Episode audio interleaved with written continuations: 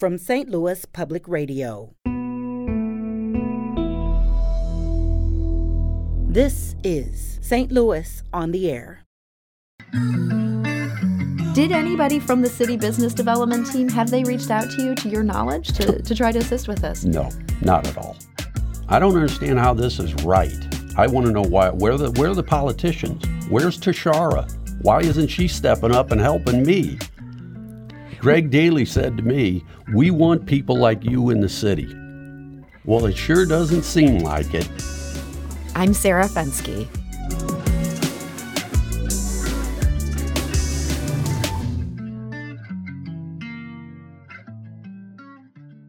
On Monday, Steve Rothschild made an announcement to his thirty-plus employees.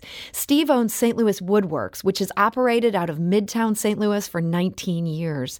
The company makes furniture. It boasts an impressive roster of clients, including some of the area's biggest companies. But in twenty sixteen, the building's home was acquired by a developer seeking to demolish it to make room for a new one hundred sixty million dollars development anchored by the historic Armory Building. Now, Steve Rothschild fought for years in court, but he told employees this week that the writing was on a wall. Without a new home, that business might have to close. That news hit employees hard, as our producer Danny Wisentowski learned when he visited Saint Louis Woodworks yesterday. It's devastating. Shock. I mean, I knew there was a court case going on, but I thought we always had more time, you know, because we had a lease. I pretty much had a life, you know. I built, you know, had four kids, uh, family. I mean, have a nice house, and that would be kind of devastating. I mean, I had to, you know, find a different job, I guess, you know, and start all, all over again somewhere. And that is an employee who gave his name only as Mike. He's been at Saint Louis Woodworks for twenty-five years and continued to work yesterday, even with an order to leave by May tenth. And joining us now with more on the situation is Steve Rothschild. He is the owner of Saint Louis Woodworks. Steve, welcome. Thank you, Sarah. So, Steve, you broke the news to your employees on Monday that your landlord, this is Green Street, Saint Louis, is forcing you out of your home of twenty years. What spurred that announcement? Well, uh, through the pandemic, we didn't have the money to move my operation, the infrastructure to set a shop up somewhere else. I have the money to move the business, mm-hmm. but not the infrastructure. This isn't as simple as just packing a suitcase. You've got some big machines. Yes. We have to hire a rigger, which will cost one hundred thousand dollars, one hundred fifty thousand dollars just to move these. That doesn't include hooking them up, setting them back up, and all of that. Mm-hmm. Um, yeah, it's devastating. It was horrible to have to stand in front of men thirty, forty years old and tell them they're losing their jobs. Because you told them, basically, we might have to just close. Like, yes. We don't have a place to move. Yes. We've hit the end of this particular legal road. I know you're still fighting. Yep. But at that point, when you shared this news, you're thinking this is the end. Yes. How did your staff react to that? Uh, it was just dead silence. Yeah. And then the re- that was at eight o'clock Monday morning. The rest of the day, it was a bunch of milling around. They did a little work, but, I mean, what can I... What can I say to them? Yeah. You know. This was a day that was very hard to stay focused for yes, anybody. Yes, but I will say I have a uh, guardian angel that's popped up on Tuesday. And, and what happened on Tuesday? You heard from someone. You don't want to name this person. Well, Monday I talked for twelve hours on the phone. Uh, president of Para Corporation called me. A president of Mid-America Corporation called me. What can we do to save your company? Mm-hmm. We've had too long a relationship. We don't want you to go out of business. Your clients like the work you guys are doing. Well, we've had a big client list for a long time, mm-hmm. and we've had as many as forty people in the shop. So it just, it's devastating to go through something like this when it's not the right way to handle a business. Yeah, I mean, so this goes back to Green Street, um, Green Street Development. They acquired this building from your previous landlord. Joe Scott, and wonderful man. So you liked this old landlord. You get this new landlord. You pretty quickly got the sense they were trying to get businesses like you out. Oh, yeah, right away. And and how did you how did you know this? Uh, my neighbor, a stone guy who produced stone tops and things like that, was in the north por- portion of the building. He had about the same square footage as us, not as many men because he had more equipment. He was one day late with his first rent payment, and they got a one-line email saying, get out by the end of the month. Because that basically opened the door for them to say, yes. Okay, legally we can evict you. Yes, and he was going through a few financial things, and he couldn't fight it. I mean, it's just not right. But so for you, you wanted to stay. I'm sure you were very careful to always pay that rent on time. When did you realize, okay, they are still going to try to get me out of here? My C F O, Paul, is always on target, mm-hmm. and he pays rent on time and all our bills. Paul takes care of that. It's just great. Um, he, it, it's just not the way business is supposed to be done. Uh, mm-hmm. Joe Scott, I will say this. This is when, your previous landlord. Yes. When he, when when we went into the recession, construction went down just completely. Sure. So I called him and asked if we could uh, cut our rent in half. Next day, he sent us paperwork cutting our rent in half. All he asked was, will you pay this back? That's a good landlord. Yeah. So now you're in this situation. He has sold this. He sells this to this development company. They have big plans for this area. Yeah. They ended up saying, hey, we're not going to renew this lease. You got to get out. You decided to fight that. Well, we had an option mm-hmm. in our lease, mm-hmm. and it's our option, not theirs. Mm-hmm. It's our option to stay. So to break the lease, you have to pay to move me, and you have to pay to set up the new shop the way I want it. Yeah, and they did not want to do that. No. Not at all. And I knew from the very beginning, the first day I met him, uh, they said that this was going to be a win-win situation. One of the first buildings they showed us, we said we'd be interested in it, renting it from them. He sends, we're in at two dollars a square foot. He sends me a proposal saying four dollars a square foot. Now, business-wise, that doesn't sound like a win for me. Yeah.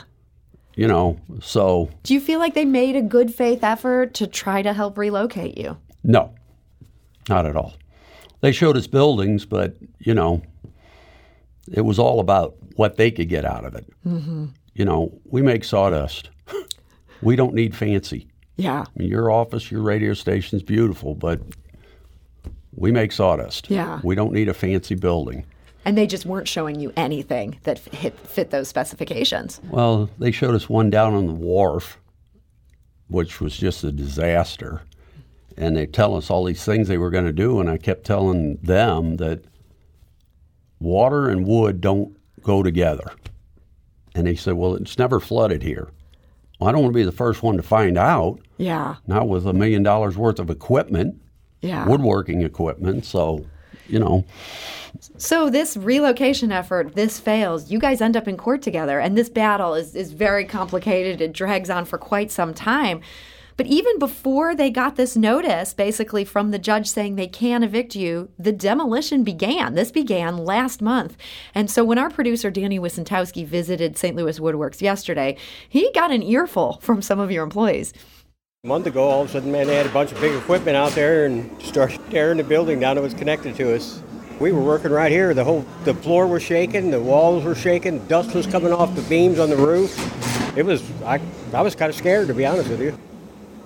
The people, all all the people here, we care about what we do. We take pride in our work, and and it shows. And I believe, I think it's a shame that there's people like that that doesn't care who they run over just to make progress and money. And it's just kind of scary. That is an employee who gave his name only as Bill. You can hear the work going on there in the background. Yep. Uh, Bill says he's been at Saint Louis Woodworks for the past six or seven years. So did you know when this demolition began, were you given a warning like, hey, right on the other side of this wall, we're going to start knocking things down? Absolutely. We even went to our attorneys. They went to them and said, hey, can we have your structural engineer's report? We got a one-word reply, no. Were you concerned about having employees that close to this? Yes. Yeah. Were your employees freaked out? Oh, all of them. There's probably nine, ten guys along that wall, and they're my best cabinet makers. And I was there numerous days where the floor was just shaking. You'd feel your feet bouncing and the windows rattling and dust falling. And I mean, what kind of human being does that to another person? And do you feel like you can even continue to work with the conditions being what they are right now in, in your longtime home? Well, the problem we have is we have contracts we have to fill. Yeah. You know, uh, we proposed to them that we would it would take us two years to move, which we've done. I've moved a cabinet shop twice now. I kind of know what it's going to take. Have you had to turn down work because of the uncertainty of, well, of what's happening right now? With here? What's going on in the courts, we've we've gotten halfway through a bunch of our contracts. We're turning them over to some of the other shops. Mm-hmm. We've gone to our G Cs, explained the situation.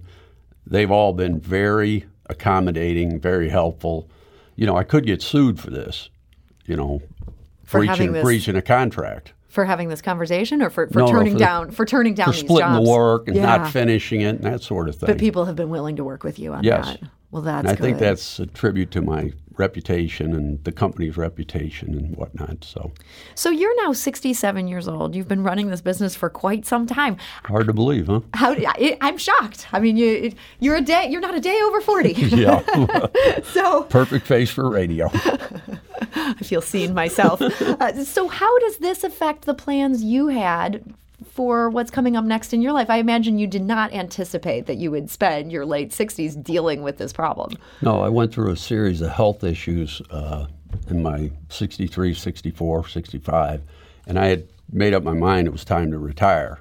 But I wanted to move the company, and I thought that Green Street would do the right thing, step up, pay to move us, set the business up. We had no negotiation on that. It was They gave us a couple of numbers, take them or leave them. That was it.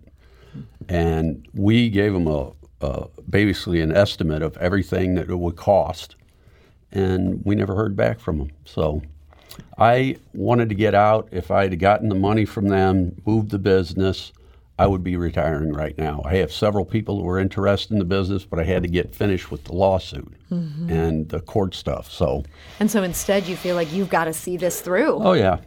Who knows how long this is going to take? We're talking today to Steve Rothschild. He is the owner of Saint Louis Woodworks. It has been in Midtown Saint Louis for nineteen years now. So Green Street, the developer that is now your landlord and that has gotten this eviction notice, um, they are getting eight point nine million dollars in tax increment financing for the Saint Louis Armory. This is part of this much bigger project that they are basically demolishing your building to accommodate. Do you feel like they owe you some special consideration in light of that, the fact they're getting a, a tax subsidy here? Let me ask you. You. I've lived in the city forty-three years, paid my taxes. My business has been in the city thirty-one of the thirty-three years. Mm-hmm. Always paid our taxes. My workers are paying their taxes.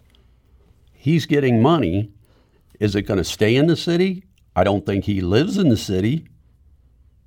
I don't understand how this is right. I want to know why. Where the, where are the politicians? Where's Tashara?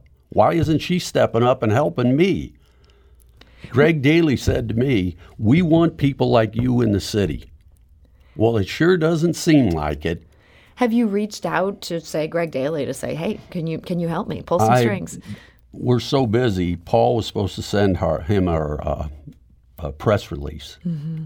Um, whether he did it or not, I don't know. He's really overwhelmed right now. Yeah. I mean, you feel like me. You've just been fighting in yeah, the trenches. Yeah, I mean, it's, just, it's terrible. Yeah. It's a terrible we, way to do business. We heard from Gary. He writes on Twitter, ideally, the developers and city business development team should have assisted his relocation. There are at least five locations suitable less than two miles along the Broadway corridor. Did anybody from the city business development team, have they reached out to you, to your knowledge, to, to try to assist with this? No, not at all. So we also sent Green Street some questions. Um, we asked them whether it was correct to say that you were being evicted with less than thirty days notice. We also asked why negotiations for relocation fell through. We wanted to hear their side of this and whether they think they owe any special attention to this in light of the tax assistance they're getting from the city for this project.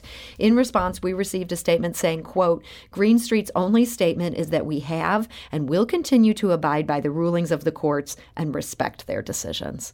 What do you say to that? Not much. Yeah.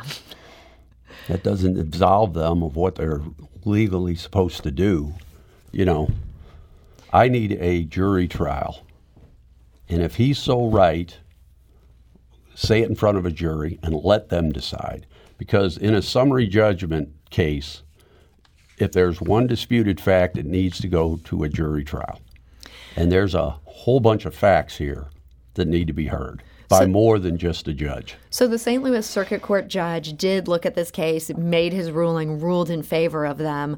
Um, do you intend to try to still appeal that, even with the clock ticking on this eviction, even with that demolition going on? Well, we are appealing. We have our appeals process. We just got to get out of the space. Yeah.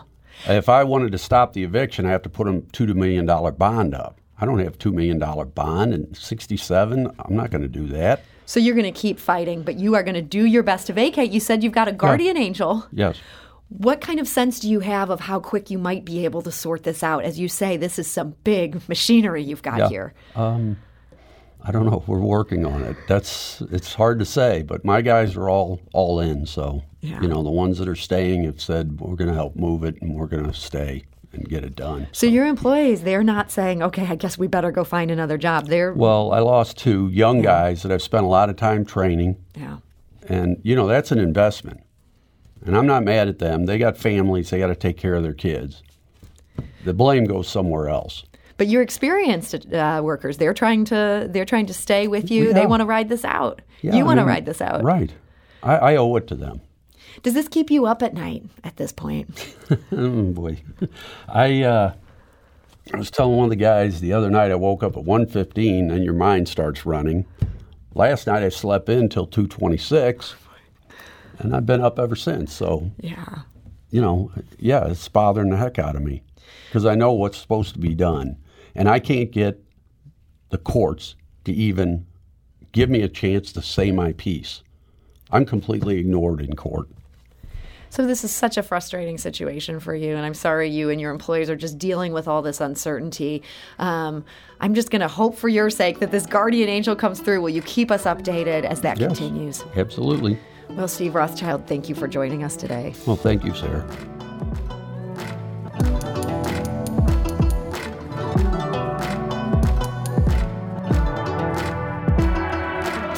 This episode was produced by Emily Woodbury, with audio engineering and podcast design by Aaron Dorr. Our executive producer is Alex Hoyer.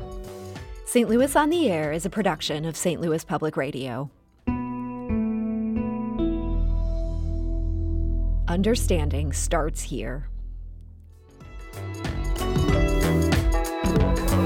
If you learned something new from today's episode, consider leaving us a review and rating on Apple Podcasts on the App Store. It's the easiest way to help people discover our show. We appreciate it. Thank you. Saint Louis Public Radio is a member-supported service of the University of Missouri-Saint Louis.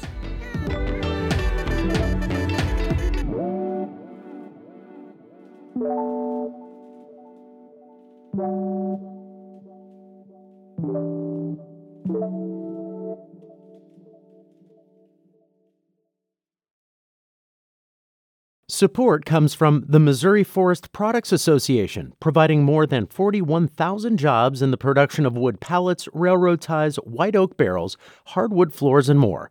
Details at choose wood dot com.